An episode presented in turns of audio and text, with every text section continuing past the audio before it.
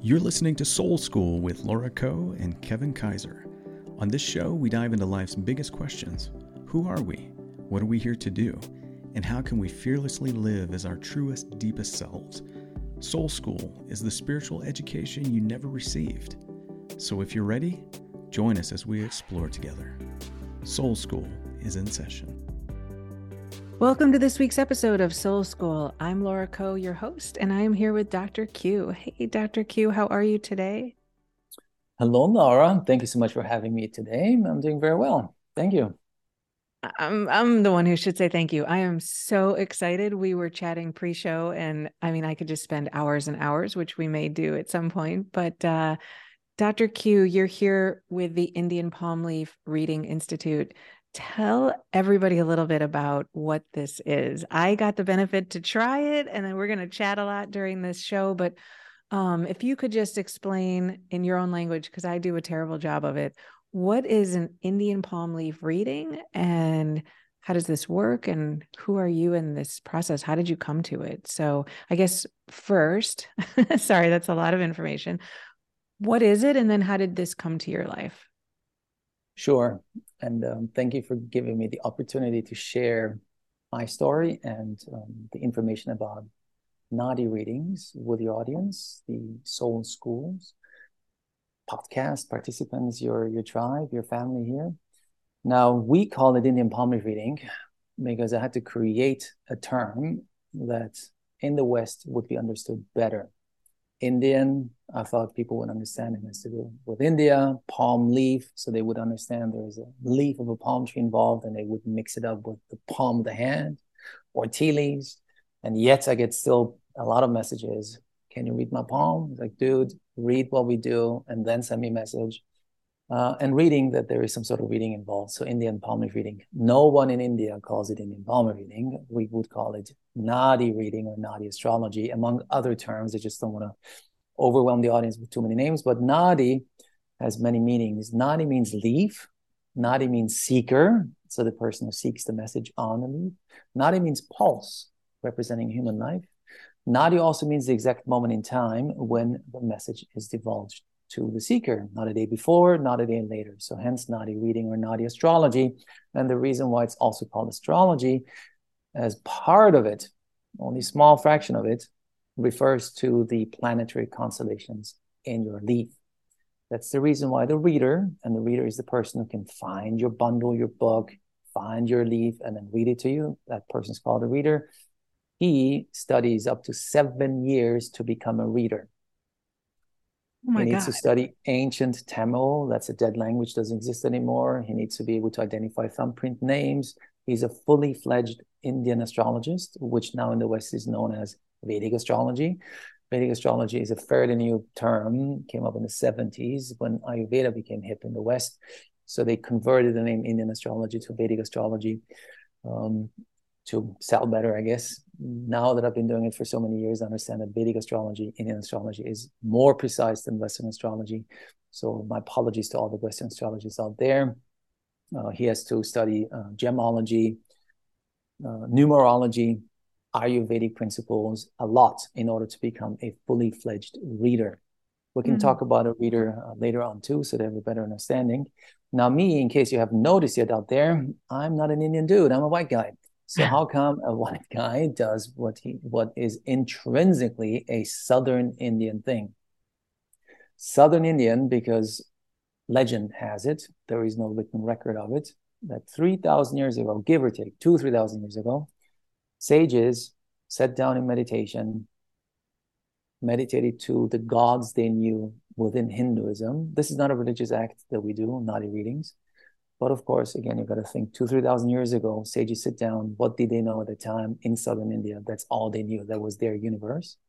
So they utilized the power of um, their gods that they knew to tap into the Akashic records. And now we have a connection between what you do and what we do to tap into the Akashic records, download the information, and then etherically, I guess, if you wish, dictated to their disciples to then be written down on something well, two, 3,000 years ago, there was no paper. So they utilized what they had in abundance palm trees. And they're big, huge palm trees with huge leaves, so very different to the ones in California, because I go to California all, all the time. They're really big. And then they cut them into pieces of about 10 inches long, give or take 10, 15 inches. They're not standardized and about an inch or so wide. Then they took a sharp tool and etched the information into a freshly cut leaf. No ink used. So perfectly biodegradable. They utilized what nature had there uh, for them. And when the leaf dried up, the message came through. Hence, that's amazing. First of all, right? Like just to mm-hmm. think about spending the time. I can barely handle typing most days. I'm such a prima donna to actually spend the time to yeah, like to do it. Yeah, it's, it's, it's it's an art. Absolutely, yeah. Art, yeah, yeah, that's beautiful. And then they dry up. And uh, the next question was, how can we store these? Because the dried leaf is very brittle. Yeah. What they did is they connected similar souls. They created soul families and put similar souls leaves in a book or bundle. And then they use the bark of the tree to create the cover, the top and the bottom. And then they tied it together. And these books and bundles are now stored for the most part in southern India in archives, libraries and archives. For the audience to understand what a book or bundle is, this is a book or bundle. It's we we um, created it as a demo thing because the originals won't leave India. But since I do a lot of shows, I travel a lot, and people, of course, want to see it and touch it. I remember in the old days, I brought a real one, and I told people, please don't touch it. It's several hundred years old. And what do people do? They touch it, so then it cracks. I said, no, I'm done with this. So we recreated things in out of plastic, and that's called a Booker bundle. And these books bundles are stored in archives. And when you think of archives, you think temperature controlled, water dispenser, security guards. Folks, none of that is the reality of things for those of you who have not been to India, I'm just opening this up for you to have a, uh, a better view of it. That's an, uh, a copy of a real book. Mm. So all these leaves are real, just copied onto plastic so that they travel with me. Yeah. And, um, and for people listening, right, these are really thin, yeah. long yeah. strips and they're about I 10 saw, inches, yeah. Yeah, I saw mine. It's um they're a little brittle on the edges. Well, I guess mine was sort of Correct. old, but yeah. Um and they have this this this writing in them. It's pretty it's pretty amazing. I have to say when they showed me the the literal leaf um mm-hmm. that was pretty magical to see. It is magical yes. Yeah. And the the language used is called grantha or ancient tamil. So where the office is is now considered to be southern india a state called tamil nadu. It's a big state twice the size of california for my us friends out there 85 million people live in that one state alone, the southernmost tip. And like California, it's a coastal state. It's elongated, with the big difference being it's on the east coast, not on the west coast of India. And Tamils are different to the rest of Indians. For those of you who have not traveled to India, there is one common language that most Indians speak, and it's called Hindi. So it doesn't matter from which state you live, you travel, you can communicate with other, other Indians. Tamil Nadu is the only one that does not speak Hindi, period. Oh. So even as an Indian, when you travel to Tamil Nadu, you enter a foreign country, period. If a Tamil moves outside of Tamil Nadu, they enter a foreign country. And the, the language that they use in order to communicate would be English. That's it, or, or English, Indian accent in English.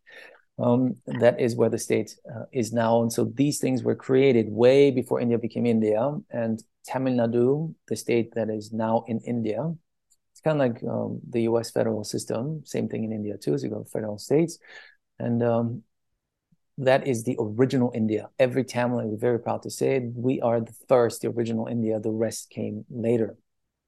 Speaking differently, are a little darker. They're primarily vegetarians. It's the most spiritual state in India. It has per capita more temples than any other state in India. So it's a different universe that you travel to when you visit India. It's totally worth a visit, but it's different to the rest of, of the country in, in, in many ways. So in that state, what is now a state, the sages sat down in meditation, and um, there were hundreds of them, hundreds what we call Maharishi. Maha means great, Rishi means sage. And those of you who watch this video, I brought a picture that I bought at one of the temples in the state, representing 18 of the hundreds of um, sages that wrote these leaves. These are the great 18 sages. In the middle, that's name. Uh, his name is Agastya. He is the most famous one of them, and uh, There is another picture of just Agastya. He was more than just a sage. He was a poet, an astronomer, um, Ayurvedic God, you name it. He knew a lot of things about many things. And among them, he was able to tap into the Akashic records and have these things written. So if you ever get a reading, most likely your first reading, because you can have several readings in your lifetime, would be from Agastya. He's like the GP, if I may use the medical term. He has um, remedies for almost anything under, um, uh, um, under the sun. And uh, the central parts of that state is what we would consider the birthplace of Nadi readings. So again, a big state, the central parts of it, um, and the temple that's associated the most with it, or the town that's associated most with uh, Nadi readings, is called Vaitheeswaran Koil, and that is where close to it is where my office is in in India.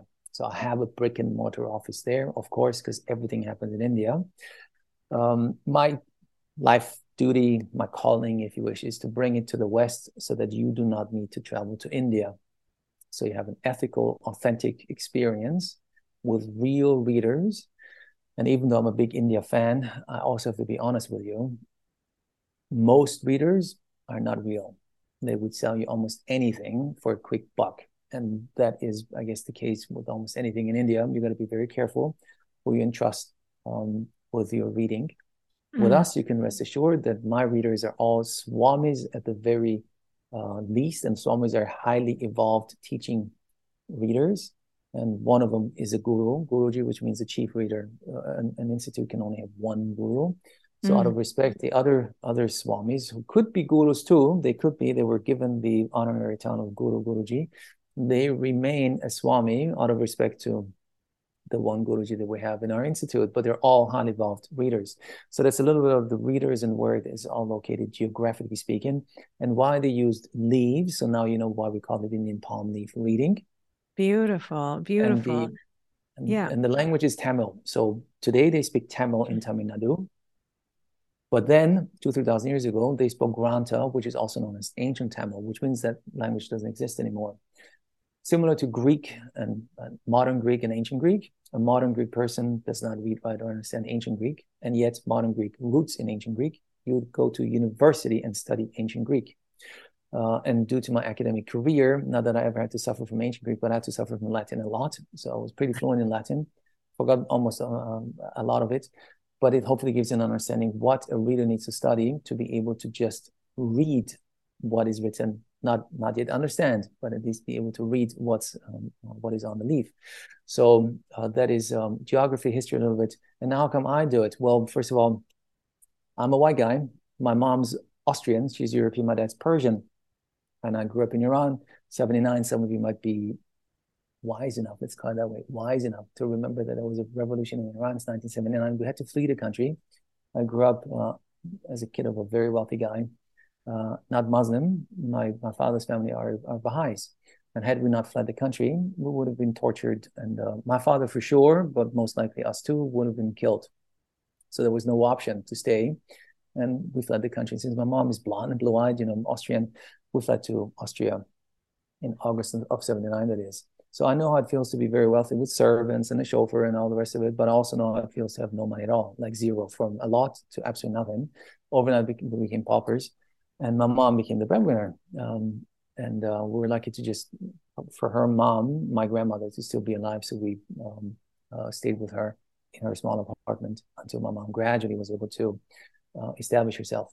my father never survived the shock to the system. He was depressed for the rest of his life, uh, and um, he was far from being the breadwinner in our in our family. He was a great guy. Um, I, think we're, we're lucky to have him, but the shock to his system was way beyond what he could handle.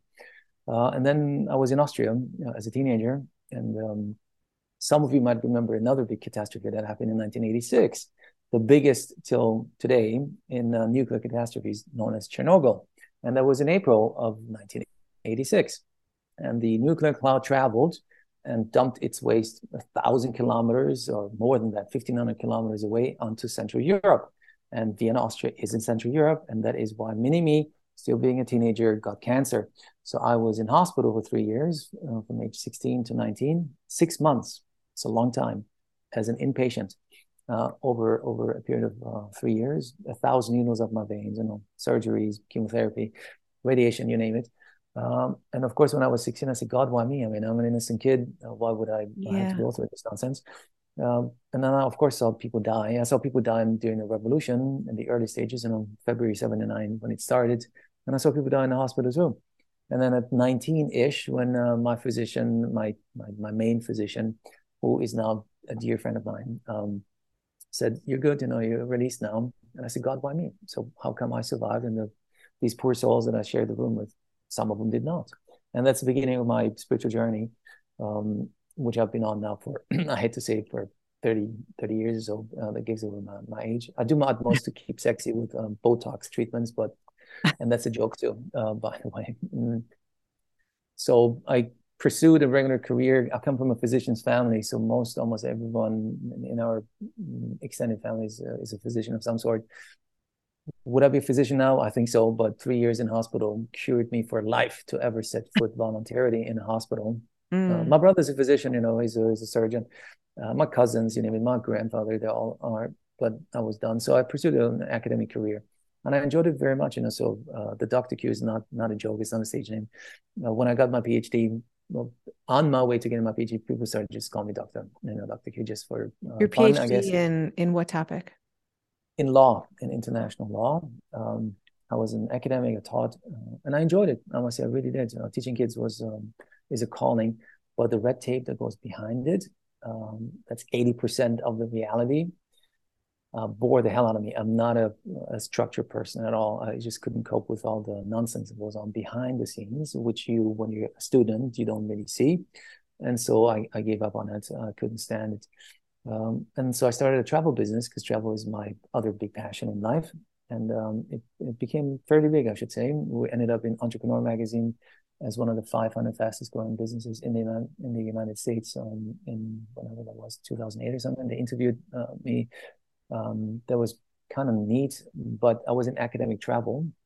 In 2009, 2010, some of you might remember that too. There was a financial crisis, everything collapsed, and my multi-million dollar business collapsed too because people stopped traveling. So again, I built up my life um, on a big trajectory, and then everything collapsed, and I had to file for personal bankruptcy, man. So I know how it feels how to make money, and I also know lose everything it was not an easy time. I'm telling you. I thought, oh my God, I'm reliving my father's uh, yeah, life, you know, yeah, seventy nine. So uh, very stressful. I'm telling you. Um, but I knew the power of the mind, and I knew somehow this uh, will get me where I need to be in life. It took me years to obviously rebuild myself, which I did, and um, in the meantime, so uh, that's why I tell you this is I, I met a gal from Hungary, and um, and um, I started dating her. I am talking to you today from Hungary. Um, I still live in Budapest, capital city of Hungary. Please come and visit. If you haven't been here yet, I can highly recommend. Uh, my passion is travel. I've been to way over 100 countries. I've been almost everywhere you can possibly think of. Um, as a as a professional traveler, if you wish, but also as a seeker of just um, exploring things. And um, when I was dating her 10 years ago, I did not feel so good. And she said, uh, You need to go back to Vienna, Vienna, Budapest. Vienna is the capital city of Austria. And that's where I was as a teenager. Budapest is about three hours, two and a half hours away, kind of like New York City and Washington, D.C., if you wish, not so far, and yet worlds apart. Hungary is a poor country, Austria is a very developed country. Um, and so she put me on a train 10 years ago. In the morning, I remember I was sweating, I didn't, and uh, the chills she put me on a train and uh, said, "You got to go back to your cancer hospital." Not knowing that she saved my life by doing so, so I go to my cancer hospital, and they know me. You know, oh, Dr. Q, welcome back. You know, um, if, if, you survive as a teenager, of course, you know the, the physicians and the nurses, and of course, uh, it's for them also exciting. And I've been going back there for forever, ever since I had my cancer too, for checkups. Um, so this time I go and say, I don't feel so good, and I do not know if, if something is wrong here. So they check um, did a major checkup. And they said, Dr. Mohammed, you got to stay here because you're terribly sick. And I said, really? I got to fly to Frankfurt in three days. The chief card, uh, uh, cardiologist shouted at me and said, Dr. Moyed, I think you don't understand that you're alive is a miracle. You will stay here now. You cannot go anywhere else. I said, really? I don't feel so bad. If you see me, I'm very fit. I, I really am uh, I'm a fit guy um, because I look after myself. I have to. Uh, I'm in pain. Uh, I would be otherwise. I'll not be able to do what I do. And um, that day, when the physician said you have to stay here, I collapsed. And then they did, and then they gradually figured out what the issue is. I had uh, myocarditis, which means an inflamed heart muscle. I had water in my heart sac. I had pneumonia and water in my lungs. Not knowing because I keep very fit. You know, I meditate every day. I do a lot of sports uh, just to, um, you know, my body's my temple. Uh, and um, ultimately, they couldn't do, they couldn't help me um, much, and they just shoved me into the ICU. And I remember because my mom told me afterwards. She came and visited me because she's she lives in Vienna she told me afterwards, well, they told her all we can do is just sedate him and hope for the best. That's it. Wow. Hope wow. And for and for weeks, I was in a um, delirious state with extremely high fever, and I must have been I forgot the Fahrenheit now. We're talking 42 degrees um, Celsius. Uh, it's uh, you do not know whether it's day or night or uh, I try to uh, remember it's 100 and must be 107 or something Fahrenheit. Oh my I'm talking uh, d- delivery. You know, you just profusely sweating. They had to change my bed sheets five times a day, um, so it was not easy either. But I survived. You know, I survived. And my girlfriend, the the lady that I moved to Budapest for, uh, Emma, her name. She came and visited me, and she said, "Q, I think uh, you need to do palm leaf reading." I said, "What is that?" He said, "Well." Uh, I told you about this already a year ago, and I said, "Really? That's odd because I'm a sucker for anything spiritual." and yet I didn't I didn't hear it. Um, yeah. But then I was ready to hear it. I said, okay, if I survive, I said, I'm going to go and see if there is a uh, uh, leaf written for me. Because I realized when I was in the ICU, this must have to do with um, karma. Um, I think this lifetime I'm a pretty good person. I help. I'm a helper. Money's not a big, big driver for me, really. Um, yeah. I don't, I don't, seek anything materialistic per se. Um, it's not of interest to me, period. Um, so um, I thought karma. And then I did survive. Otherwise, I wouldn't be here talking to you today. And I had my reading done, and it blew my mind. And I don't say this easily that it blew my mind. I've done a lot of spiritual things. I've visited John of God several times in Brazil.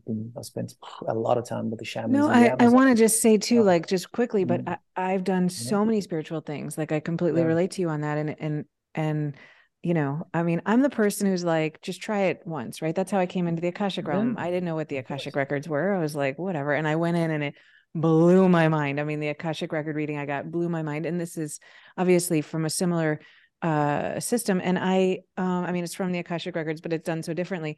But it really it, it is mind blowing i mean you're you like actually the term right? Like mind blowing like your mind actually can't comprehend what is happening right? It actually uh, speaks to something so deep within your spirit your soul your heart and then the way it happens it's not possible according to what we understand. So it truly is like um you know we use that that term lightly. So i just wanted to to pause there yeah. because it's like um you know there's things where it's like wow that was so cool. That was really interesting. But this is it's truly mind-blowing that there's somewhere across the world and you'll get into how this works where you can get this kind of insight with very little information very similarly to the to the way an akashic record reading works right it's it it challenges your, our belief system it challenged my belief system in um information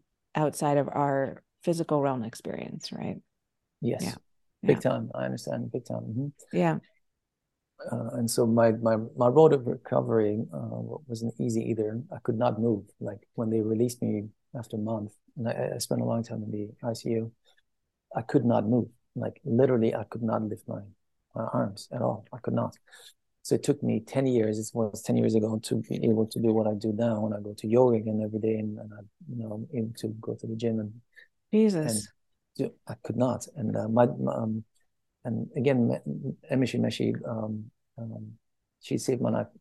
Otherwise, I would I would have collapsed in Budapest, and you know, Hungary is a uh, even though I love Budapest, but it's not a very developed country. I, I might have not yeah. received uh, the yeah. treatment that I needed. So I would be dead now. Um, and uh, Unbelievable. and as I was, you know, doing my on my road of recovery, I got my reading done, and it was uh, an, an, amazing experience. Um, and so I shared it. You know, who do you share it with first? Friends and family. Say, "Oh my God, this is just mind blowing! What, what what I just did." Um, and they know that I'm an enthusiastic human being because I go and do all these crazy things in their minds. And it's like, oh my God, you did another thing. Right. another one of those. uh, but they, you know, they wanted to get a reading too. Uh, they said, okay, well, if it's that cool, I want to get a reading done too. So I said, cool. So let's go to India. And that is when I realized that most people in the West will never go to India, period. To very few people in the West, India is a magnet. But to the vast majority of a Western person, India is a no go zone. Um, so they wouldn't. So then that's how we figured out uh, how can we still, how can I help friends and family in getting a reading without having to go to India? And that is what we started with Skype. You know, in the old days, it was in Skype, and I, Yeah. I asked the reader, "Can it be done?" And he said, "Sure." And uh, and then I sat in every reading because I realized that they didn't understand the Indian English. English. And he's like, what did he say? What did he say? What did he say? So I said in every freaking reading, repeating in Western English so they would understand, at least phonetically, what was said. And I, by doing that, I realized that most of them also didn't understand the message, the deeper meaning of it. So that is why we have now in our institute the Western moderators, as we call them, and you had one yourself. It wasn't me, regrettably, uh, but that is why we have a moderator in every call because there is the reader who doesn't speak any English. We have an interpreter. Both of them sit in my office in India, and a person holds your hand from the beginning till the end, and we call those people moderators, which I trained myself, not just to when it comes to the Indian accent, but they need to understand the deeper meaning of a reading so they can help you, the seeker, to to make the most of it of your experience of your journey as uh, some of it you might hear but not understand at all. Like we had our discussion beforehand, uh, what does certain things mean, and they're trained to explain it to you so that you can um, really uh, take on board the, this beautiful experience, um, the gift called the Nadi reading, and make the most of it in your own life. But we're going to get Yeah. to that point too. Uh, and that is how it all started. And that's now 10 years ago, give or take. And eight years ago, we put it into a legal system, into legal structure, because I at some point realized, oh, this is not just a hobby anymore, me helping friends and family, because they sent their friends and their family. And I was I was helping a Joe Blow, no idea who this person is. Um, and um, mind you, though, in my reading, my reader told me in a in a by sentence, and by the way, you're going to bring this to the West. I, I thought, man, I'm a white guy. I'm here to find healing, to overcome my karma. I have no interest whatsoever to ever do a business again. I still was chewing on um, recovering from the major loss that I had uh, a few years before that. Um, I said, thank you, but no thank you. And now, holy moly, what he told me at the time has come true. I mean, we run Yeah. a big institute that not only supports seekers from across the globe to get an ethical, authentic reading from the comfort of their home, but I'm helping. It's my life's journey, I guess, duty, calling. Uh, when we put this into legal framework, and we're uh, legally uh, based in the U.S., of course, and accounting goes to the U.S., banking, all that goes to the U.S. Um, and, and we're now in the in the process of creating an actual foundation for the preservation of this beautiful ancient wisdom called Nadi readings. Um, and that's also because a person a couple years ago had a reading with us who does this for a living, and he said, "Dr. Q, what's your legal framework? What do you do?" I said, "Well, that's the framework." He said, "Man, you must have a foundation. That's that's how it works, and that's what he does for a living." And now this guy is Ah. helping us setting it up uh, as a foundation in a proper way because the accountant who set it up um, had set up our institute is in. I don't want to get into that. Um, there are not so good people out there, even in a Mm. spiritual setting, and he took advantage of uh, of what we're doing. Um, not only stole money, but he, it doesn't matter. It is what it is. So we're now being a foundation, uh, and uh, so here we are. I mean, we're supporting my Indians uh, and their families. They have a full time job doing what they do, and I promised them at the time. I said, "Look, guys, it's gonna take a, it's gonna take a while um, because nothing happens overnight, but I will heavily overpay you so that you can continue doing what you're doing without losing them to Western, you know, jobs. Uh, and India is a very uh, fast-changing country. Uh, what was once like a shaman for a town, uh, a reader, is now not so high uh, esteemed anymore, highly esteemed anymore. Uh-huh, So they go, they've lost their status to some extent, and so they become um, IT people or Yeah. call centers or Yeah. whatever. So we've lost a lot of talent, a lot of wisdom because they're pursuing regular jobs. And by the way, every single one of our readers that are swamis, which means they spend 20 years minimum doing what they're doing, and have had tens of thousands of readings, each one of them, they are, they have a university degree. business, engineering, whatever, but it's their calling to do what they're doing. And so I'll do my best to preserve that. And now that we've grown so much, I also support, or we as an institute, we support um, an orphanage in the town that um, the office, the brick and mortar office is in in India. So whoever gets the reading, please know that your support to us means the world to me. Uh, as I'm supporting, we're supporting the Indians and their families and the interpreters, of course, in India, and the orphanage and the Western moderators. And I do this for free. You need to know that too. I don't make a single well, dollar. I just found that out today, and I have to say, um, I'm I'm kind of blown away by you're welcome. that. Um, that um, you know, we we in the West have a bunch of things we can do. Uh, we can go to mediums or Akashic record readers or get a massage, whatever we're going to do. It's a hundred, two hundred dollars. And, and so when I first heard of this, I was like, $400 is, is substantial.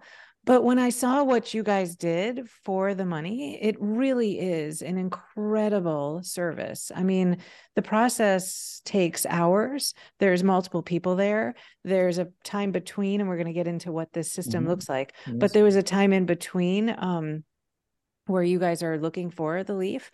Um, I was met by three people on a call. I received back video transcriptions you know so it, the when you really think about how many hours are put in it's an incredible deal to be honest right? So i i first start off thinking wow i'm really uh, investing here but it, it's yes, really it's really a substantial um amount of work that goes into it for, for way more than you might think yes. Way yeah, more yeah. work than you might think. Mm-hmm. yeah.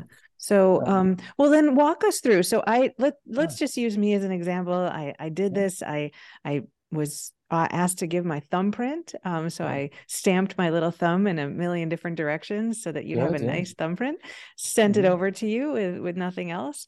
Um, and so then what happens from there? They take my thumbprint and they go and look for this bundle. The book, the bundle, yeah. yeah. Mm-hmm. Booker bundle. Uh, this would be called a, a book mm-hmm. written by Agastya. That's the guy that I showed you before. Mm-hmm. Those of you who watch the video, you see the picture. The guy in the middle is called Agastya. Um, so in a bundle, you would only have leaves written by one sage, great sage Maharishi, and it's female or male. So what the system today is the exact same way as it was two, three thousand years ago. Okay. Again, you got to think um, historically. Uh, put your uh, historical glasses on. Three thousand years ago, people couldn't read or write. So then the rishi said, "How can we make sure we can connect the leaf to the person?" And that is how they came up with the thumbprint. So you don't need to know any, um, you don't need to read or write at all. Uh, and um, as you submit your thumbprints, again, I can go deeper into the rabbit hole too here because I know we, uh, we, like talking about that. Um, the there are 108 different thumbprint category names. 108. 108 is a holy number in Hinduism, by the way. The reader looks at your thumbprint and identifies your thumbprint category name. That is why we need your thumbprint. Oh. And then he goes on a search for bundles or books in those infamous archives and, and, and uh, libraries that I told you about before to find a book that contains only leaves with your thumbprint category name. These archives, in reality, are dusty back rooms uh, in a family home. That's an archive. They're big state-run archives too, by the hmm. municipality or the state of Tamil Nadu. And I've been, I think, by now to all of them. But the real deal where you will find these bundles are in somebody's family's home. The, the oh my room. God! So you said that they they mm-hmm. so to go find them because they're all over the place. Go on a physical search. yeah. There's no specific like library. You said There's they no. use their intuition, and I'm intrigued because yes. I'm not sure. I saw I I listened to you talk a little bit to prepare for our show, but mm-hmm. um. what the what the hell does that mean like they just what is yeah their intuition um do they well, tap first into of all, the akashic records or how do they yeah it's somehow i mean the readers cannot really uh, explain how but you need to know there are tens of thousands of bundles not just one or two and there are 108 different thumbprint category types which means there are thousands of bundles with just your thumbprint name and they're all over the place and it's a physical search. So once we receive your thumbprint name, he identifies your thumbprint category type. He knows your gender because ladies left thumbprint and gents right thumbprint. That has to do with uh, Hinduism and how we identify, uh, differentiate female and male energies. and your country of birth. That's all we need to know from you. And then he goes in a physical search. He walks, uses his bicycle, his moped, public bus, goes into one, finds yes, no, next one, next one, next one. If it's too far away in a public bus to a town that's an hour away or two, and if it's too far and you cannot find one, we would use an agent today. You know, these days we will call someone who's five hours away and say, look, we need a bundle that matches this thumbprint. Can you go and look? And if yes, then they would ship it over. So that's the reality of it. So it takes time, very time consuming as there is no computer system involved at all. There is no registry involved at all. The reader, of course, doing this for, you know, the more you do it, the more you know where things are, as, as you remember. But mm-hmm. nonetheless, on average, the search takes six to 16 weeks, period. That's just the way um, it, it is. Can it be one day? Of course it can be. Can it be a week? Yes, of course. But then you bombard me with emails saying, Have it, has it been found? Has it been found? No, it hasn't. And I don't have the time to answer sure. all of it. On average, six to 16 weeks, at least a month or two, you got to wait or three and then they will eventually find it. Please don't. Uh, please rest assured that my half Austrian, you know, the Germanic approach. I'm very organized. It, we won't uh, forget about you. Uh, we will then um, let you know in time when a bundle is found. And so when the reader goes into an archive and he finds a book that contains or that matches your thumbprint category name, not necessarily is it pulling that one out. That's the intuition. He's like, oh, this one ah. maybe. I don't know this one because there are hundreds, thousands of the same thumbprint category type bundles. And that is when the uh, intuition yeah. kicks in and his connection, and he does not know. He says, "I do not know. It just is," you know. So he's like, looks at it, and says, "Yeah, it feels good." That's amazing. Pulls it out and brings it back. So ninety percent of the time, which is almost every single time, ninety percent of the time, he pulls the right ones out. Yeah, and that means there is a match first time round and I guess in your case was first time. If there is no, no match, it wasn't. I was my I, I did it twice. Twice. So then twice. you understand why. So then he had to go back, and then he finds uh, more bundles and brings back. And ninety nine percent of the time, second matching is a success. So yeah, you can we were about an hour and twenty minutes into the second match when they found, found yeah, yeah. So it, it really went on. I was like, yeah, it was it was um it, and and then the match process right so they come and they show up and they start to ask you these yes no questions you know does your father's mm-hmm. name starts with abc no next next next next so it's a mm-hmm. it's a little mind numbing right so i was sitting yes. there thinking what are we doing right um but can i can i share the the kind of magic moment that happens after you can process? but allow me to allow so it's yeah. important for people to know that the reader knows nothing about you it's the same system as two three thousand yeah. years ago it's a three step system. We only talked about the search part, and the search part means finding a bundle that hopefully contains your individual leaf. That's called search. Matching and reading happen if you're in India in an office, you go to a reader's office. Again, office is exaggerated. There's a hole in the wall, there is a desk, and it's uh, hot as hell, it's humid as hell. Uh, mosquitoes everywhere, and they use incense. And so people think, oh, I want to do it in India, it's so much more romantic. It's not. Believe me, I do it all for uh, for 10 years now it's not. It's hell on earth. I, I did it myself. And uh, because of my cancer and chemotherapy, I'm extremely sensitive to, to smell. And when this guy lit 20 incense sticks, I thought he's killing me. I thought I was being hit by a sledgehammer. So it's anything but romantic. To um, the, you where you are, you can sip your coffee, your tea, you're in, I don't know, in your comfortable environment is way mm-hmm. more romantic uh, that way. So that's called search. But matching and reading means we will find your actual leaf in the book. That's called matching and then we give you the reading once matching happens. One more time, the reader knows nothing about you. He just knows your thumbprint category type. He knows your gender mm-hmm. and the country of birth. That's it. Everything else will be revealed on the leaf. Now, the leaf, to even make it more wow, is written in a dead language that he has to study called Grantha or Ancient Tamil. Is written as a poem and not in prose. Poem it's oh. written in a code. That's the only way why so much information can be compressed onto a small leaf. And to make things just a little more uh, thrilling, Tamil and ancient Tamil both are a sound based language. It's a syllabic language. Unlike all Western languages, you know, English, French, uh, German, and so forth, they're letter based, even Persian, and I speak Persian fluently. So A, B, C, D. Tamil is not. It's kind of like Chinese Mandarin. It's uh, syllabic if we had to convert Tamil or ancient Tamil into into uh, letter language, there will be 247 letters.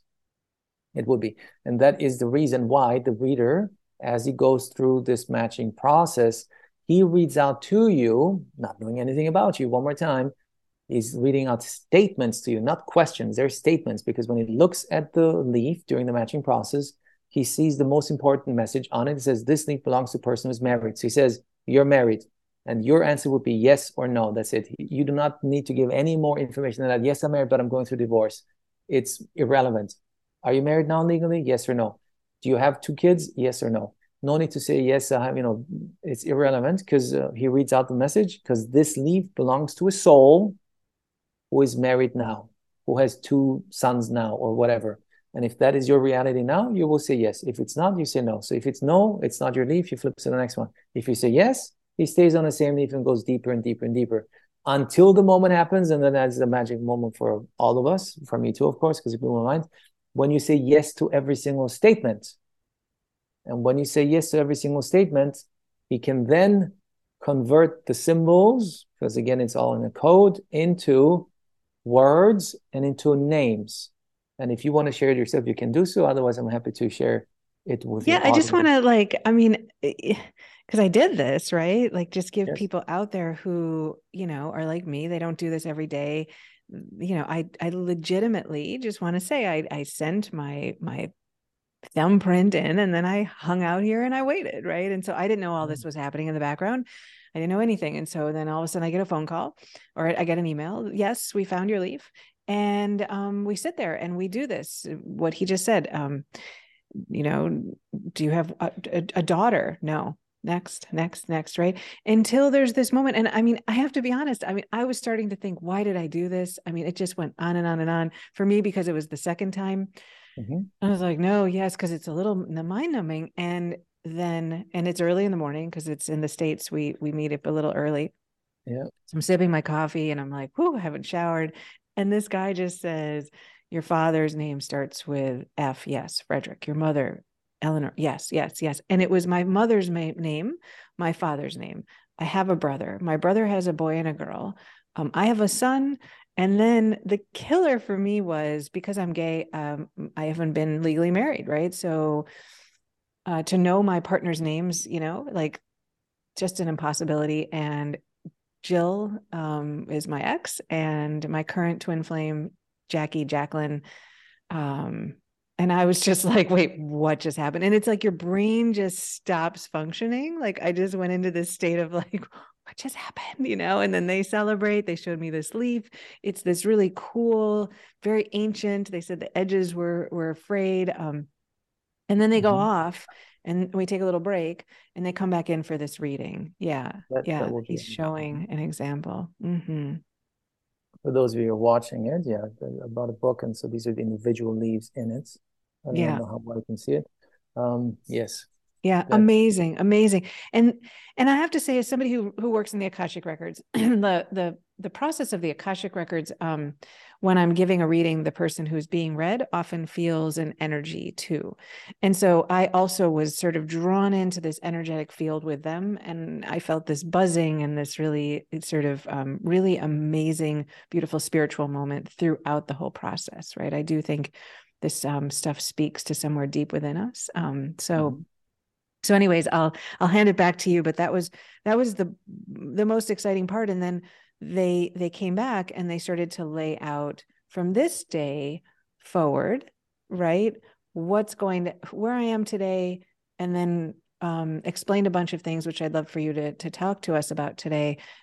Um, but the the one thing that i found so confusing and i had to ask my friend who introduced us was how do they know to start on the day like they knew I had a son and they knew exactly how his year had been. It's it's from the day that I get the reading forward, right? So how does mm-hmm. something from thousands of years ago know that this incarnation of Laura, right? Because it's a soul level thing.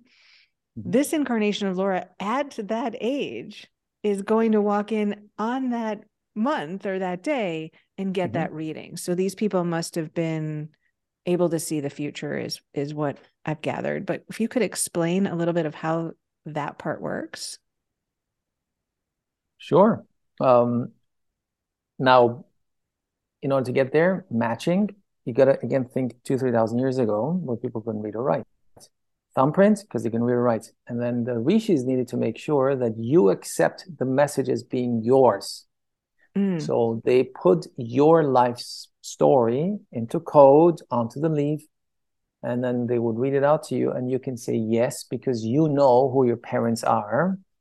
In the matching process, when everything matches, the reader will tell you your first name, your mother's first name, your father's first name, your date of birth, your time of birth, your week of birth, partner, partner's name, ex partner, ex partner's name, disease partner, I've had people who have been married five, six times, believe it or not, because uh, I've done one or two readings in my lifetime. And they're shocked to realize that, wow, I thought I would never hear from the bugger again. And yet he is in or she is in, uh, on my leave so that you know it's, it's, it's you, how many kids you have, the siblings and so forth. That is the, the wild part because, I mean, my God, how, how could they know? And to the doubters out there, guys, believe me, we just don't make enough money by hiring a computer hacker, going into Social Security. Right. There is just not enough time. Or, or I know. I say that too, Dr. Q. I'm glad you said it because I mean, I might have better things uh, to do than go research. Got, yeah, yeah, correct. I mean, come yeah, on. What am I doing? Sitting around and just yes, doing this to um, be one big, huge scam? It's not enough money yeah, for that. Plus, I do it for free, so I really don't care. Yeah. Uh, really, I mean, if you if you get a reading, wonderful. I'm here to help you because I have a helpless gene. I got daddy's genes in me, if you wish, uh, on a larger scale. But would any one of my readers ever waste waste a minute of their precious day in, in doing any computer work? Especially since they have to travel an hour to my office because they don't have stable internet at home or electricity, or they have an outhouse because they don't have a place they can use as a bathroom. I mean, you know you got to put it into perspective here. Yeah. Uh, it's a very poor country. Those of you who have not been to india they just don't care. It's a they're on one hand very poor on the other hand very spiritual very evolved way beyond uh, me uh, the first one to say when i talk to my readers They're just function on a different level. So that's called matching. So you understand why they do all of that so that you can accept it's you. It's easy because you know who you are you know whether your brother has a kid or not and all the rest of it. So yeah bomb boom. So that's matching and we did the search for your book, we did the matching of your leaf to give you the reading because you yourself, again, I'm going to take you, if you wish, if I may, take you down the, uh, the, the, the, rabbit hole. Yeah. Because uh, I've, I've done a lot of spiritual journeys, I should say. Um, when you go beyond thought, and I've been to the shamans quite many times, I should say. So with help, shamanic help, I've been there quite a few times in my life. So I'm beyond thought. And when you're there, then you're one with the universe. And then you realize well, that this, what we experience as reality, is just a matrix. It's just the reality. but It's just a matrix. We're here to experience something. And there is no you and me either. It's just us. It's just one big blob uh, in the shape and form of Laura, in the shape and form of Dr. Q, in the shape and form of palm readings, in the shape and form of computer, you know, it's just one. And yet we cannot perceive it that way unless, of course, we go to that place. And um, if we can agree that thought is the beginning of all creation, that's what I realized in my own meditation journeys. You create something. Before that, it doesn't exist. And so you think of it and say, oh my God, you know, you, one day you woke up, you heard it, as I did when I was in the ICU. Before that, I didn't hear it. I said, wow, yeah, I, I'm going to do it. And then you manifested, you put action behind the thought by submitting a thumbprint. Boom. So when you're in deep, deep meditation, be it through shamanic help or just uh, in an ashram in India, it's it's you can achieve that too without shamanic help. It's just much easier with shamanic help.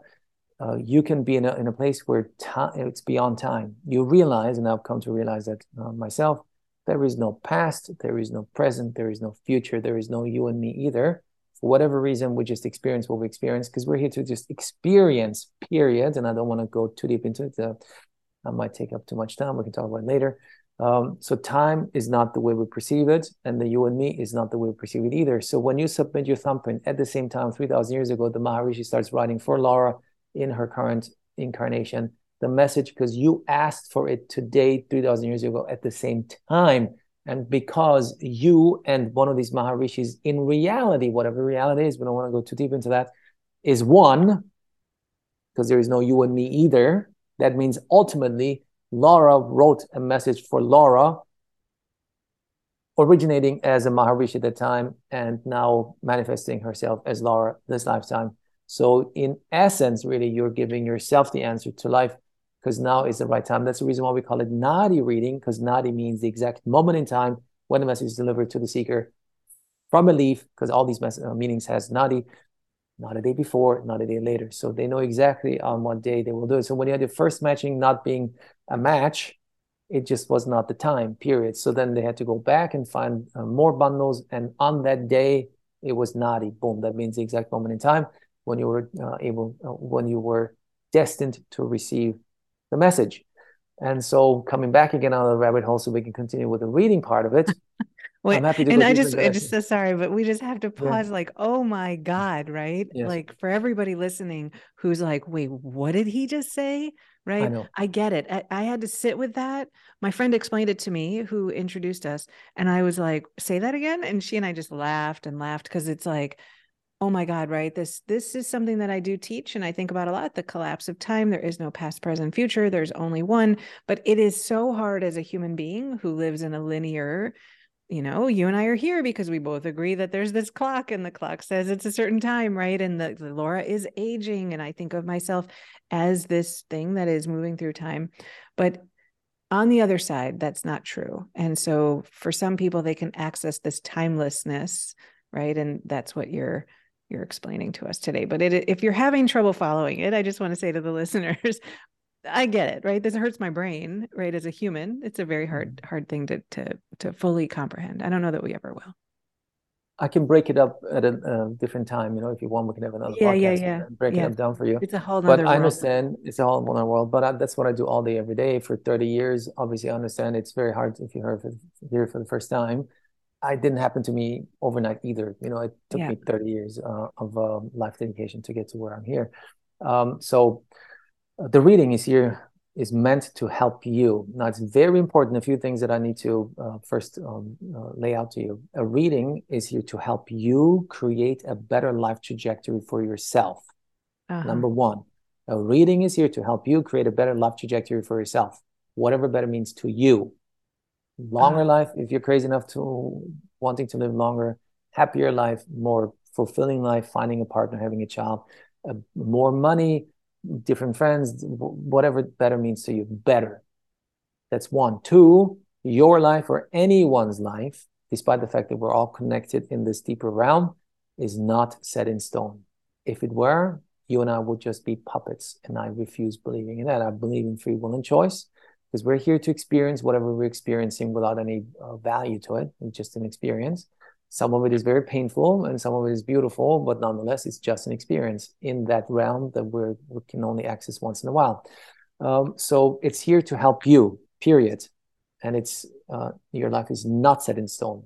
That means you must take your reading as a blueprint, as a guideline, as a compass, as a map, so that you can steer the ship of your life in a into port that you want and not be taken all over the place um, because uh-huh. it's a big ocean and you don't know where to go. So that is the purpose of a reading. So it doesn't really matter whether you are a spiritually uh, uh, evolved human, if you know what you want or don't know what you want, if you have a health issue, if you have a partnership issue, it doesn't really matter because it's here to help you no matter what the issue might be. To make, to create for yourself. Creation is the, is the key. A better life trajectory for yourself after your reading. Now, that is uh, the premise. Then we'll go deeper into it. Uh, the reading is based on three aspects your overall energies at the time of your reading, not your mood, whether you have your morning coffee or not when you get the reading makes no difference because that will be your mood, not your energies. Sure. Whether you're tired or not makes a difference. But it's important for people to understand. So whether you have a fight with your husband or wife or makes no difference, it is your energies that we're talking about. Because in our system, every six months your energies shift in one way uh, or direction. That could be that you're in a six month period where there is no uh, leaf for you. There could be one, uh, obviously, when you got your reading, you were in a, in a six month period where there is a, um, um, a leaf for you. Then, two, it's based on the stars and the planets because they have an impact on us, mm. period. And the vehicle we use to tap into the information and the impact of the planets is Indian astrology, also known as Vedic astrology. And three, it's based on your thumbprint category type. And your thumbprint category name is your baseline. It's your genetic imprint. It's the, it's your red thread through life. If there is one thing that to me also was wowing is how accurate your thumbprint name describes you as your so, uh, your soul. That is the one thing you cannot change in a reading. That is you. You embrace it, you better embrace it and make the most of it There is no good, there is no bad, it just is. And if you're a little more mature, like I am, or people that are way more mature than me, because we've had people in their late 80s getting a reading done, or 90 years is the oldest person we've ever had a reading done for.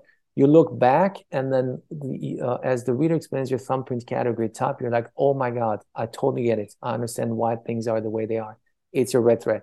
So two of these three parts are changeable. You know, energies change all the time. Planets and stars change their impact. But the one aspect, one third of it is your red thread. That's just you. Um, so based on these three, the reader looks at your leaf, which is written in a dead language one more time in a poetic way as a poem in symbols and in a syllabic language. So it's not easy at all. Believe me, it's not easy at all. As it decodes it based on these three aspects, it gives you a possible life trajectory from the moment you get the reading done until there is no more writing on the leaf.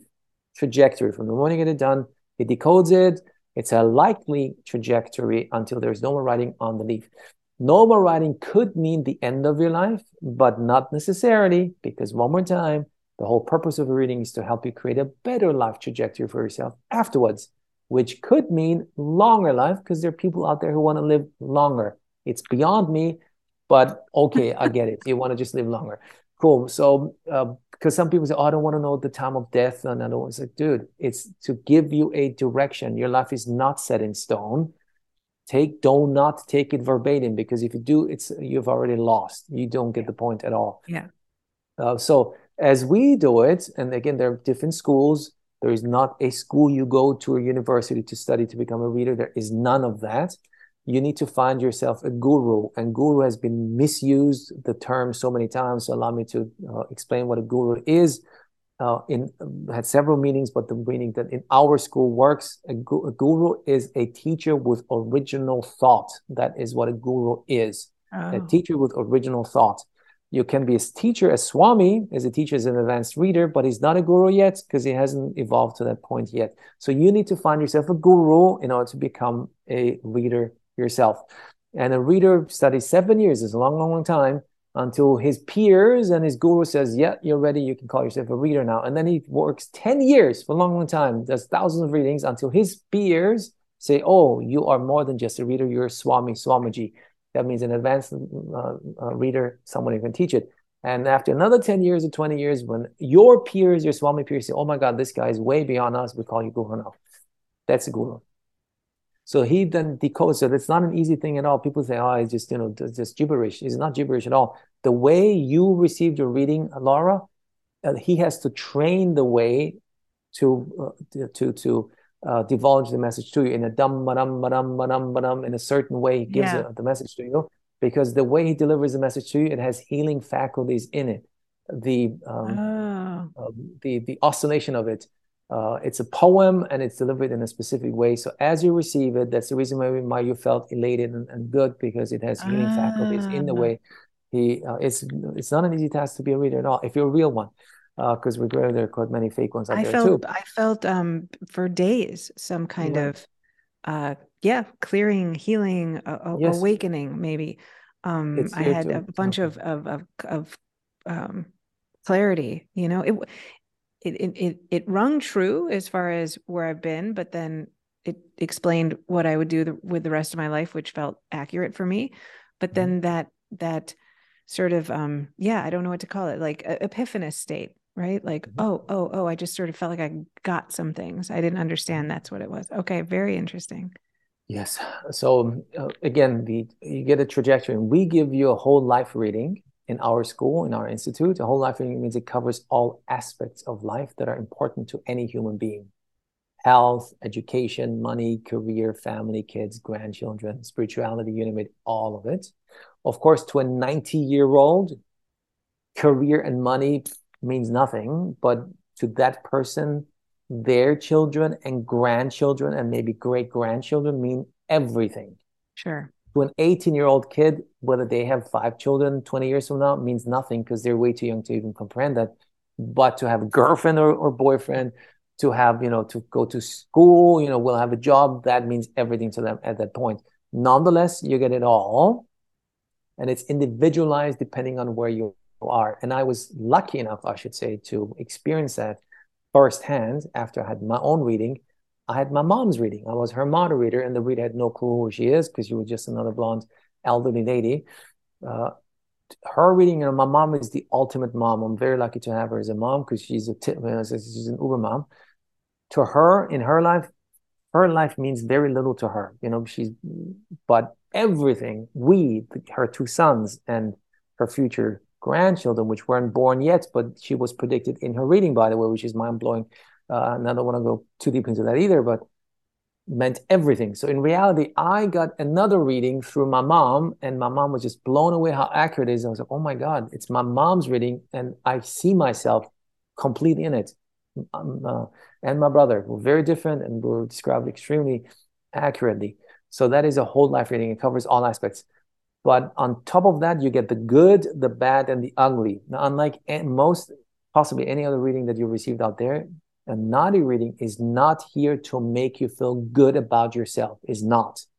It's here to help you. And to some people, it might sound very harsh because it's not sugar coated. It's not. Mm-hmm. It gives you the good, the bad, and the ugly.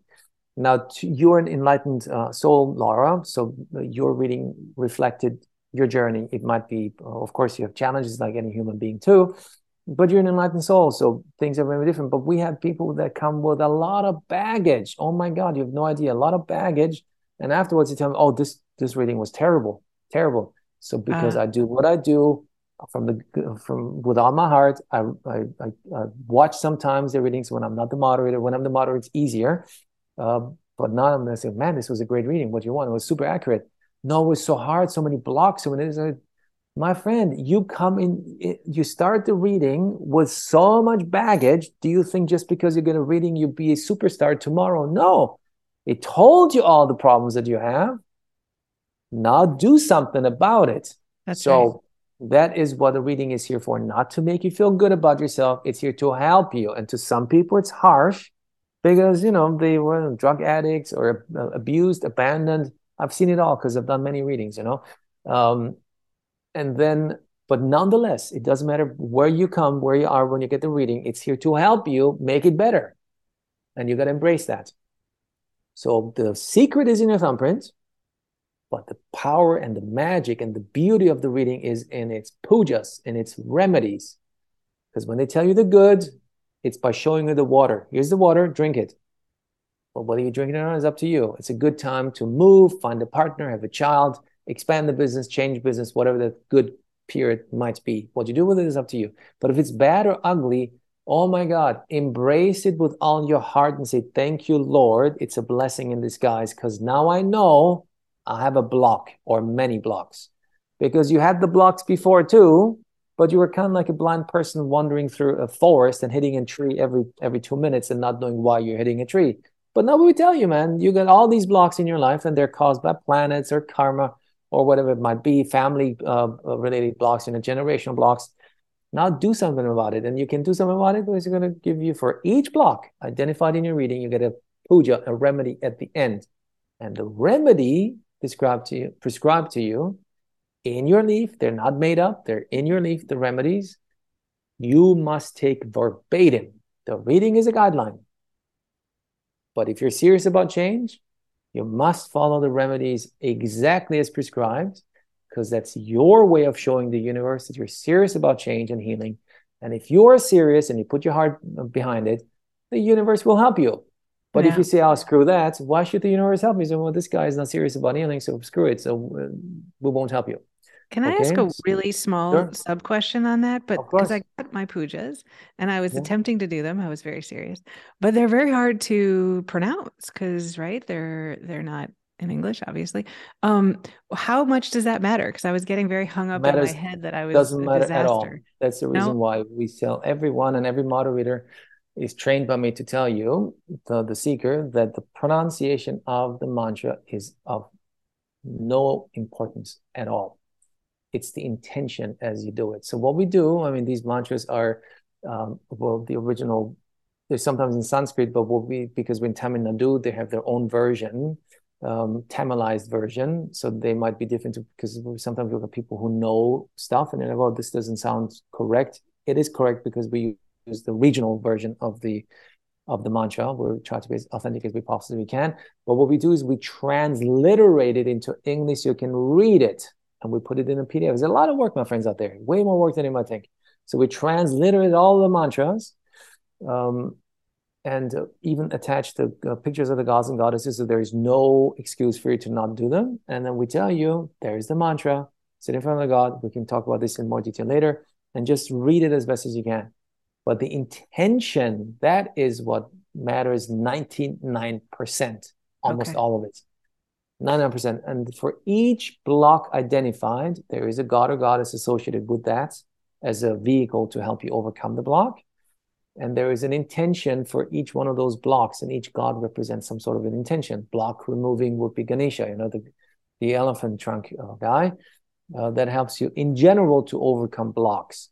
Shiva and Parvati, that will be the, the husband and wife and the parents of Ganesha, they represent family unity. So it helps you overcome all the blocks identified in your nucleus family. That will be your parents, your siblings, your partner, your children and grandchildren. Not your auntie, not your uncle, not your pet dog, not the cousins, because some people say, can they fix? No, they cannot. It's your nucleus family to help fix the blocks in it. Um, uh, Murugan, the younger brother of Ganesha, is here to help with your partner. I'm just giving you some examples. And you've got to keep that intention in your head as you do the, the mantras with all your hearts, because it will help change that. And if we still have time and if you're interested, I can tell you also why that goes, takes it a little outside of um, Nadi readings. I read a book 20 years ago called The Autobiography of a Yogi. Some of you yeah. out there might have read it too. I, I read it a few times and I read it way before I got involved with this. And um, you know, my, my dad's Baha'i, um, so I grew up with the Baha'i religion in a Muslim country of, of Jewish extraction, so I have confusion all over the place. My mom's Catholic, so blonde Catholic, and I was an altar boy too, so I have it all in me. I've been exposed to all of that. But saints, to me, you know, saints are people that are long dead, and they suffered maybe to become a saint, you know, a thousand years ago. But when I read the book Autobiography of a Yogi, which was written by Paramahansa Yogananda, who ultimately ended up dying, uh, living, and then uh, is uh, is in, buried in California. Um, he talks about his life, his life journey, and he talks about saints all the time. I was like, man, when they're living saints, how can that be? This is, to my mind, it was uh, mind blowing. And then he talks about his upbringing, and he had a guru. He had several gurus, and when he was a kid and a teenager, he traveled with his guru through India, and his guru could heal people from terrible disease, leprosy, cancer, and they would line up to see this guy. And little Paramahansa would sit next to him and assist his guru, and they would all come. You know, we're talking 100 plus years ago in, in India, poor people, and they would just look at them, heal them, and send them off. But every time he sends them off, this guru, his, his master, will give these poor souls or odd homework. You have leprosy, you got cancer, you got whatever pneumonia. Here is a raw egg and you carry this raw egg for the next three weeks in your left pocket and make sure it doesn't crack. You have this, and now you're to drink milk only with your right hand for the next five weeks, and you do not do you know, so funny stuff. And I'm, you know, I don't uh, repeat it in my own language, so it's a little more entertaining than if you read the um, elaborate uh, and beautiful language that Yogananda uses in, in his book. And so little Paramahansa looks up at his uh, guru and says, Guru, I don't understand, man. Uh, you can heal people. I know that because I've seen you heal them all. And obviously, you know that you can heal them. So why'd you give him this crazy homework? Makes no sense to, to me. He says, Little Paramahansa, I know. I know I can heal them. You've seen me heal them, but they don't know it. So I give them pujas. Again, that's what you're being prescribed in your reading too. I give them pujas. In Western terminology, puja is an energy shifting exercise. If you want to keep it simple, literal translation means prayer ceremony or ceremonial act. So something you need to do physically. I give them this homework so for the next three weeks, he needs to focus his mind and his attention on keeping that raw egg safe in his left pocket. If he puts the effort in, then the universe will help him and will get healed. If he says, screw that, man, and it cracks, then obviously he's not serious about healing, so that he won't be healed. The universe won't help him, and then that's it. Mm-hmm. If he focuses his mind and attention, okay, my my healer told me five weeks drink milk with my right hand and I drink five weeks with my right hand, not with my left. So if you put your energies into that, healing will take place over time. It manifests itself in you because the energy starts shifting. And in that particular case, would be healing. In some other instances, would be finding a partner, getting pregnant, having a better job, whatever whatever that is. So it's an energy shifting exercise. In your case, much easier. You don't have to carry an egg in your left pocket or or uh, drink milk with your right hand, but you do the mantras because puja also means prayer ceremony, and they come also they can come in the shape and form of a mantra. And so you show the universe as prescribed in your reading at the end of your reading for the next six Tuesdays, on a Tuesday, you put Murugan on the wall and you focus your energies on Lord Murugan, who's here for partner. If you have any partner issues, I'm just making this up now.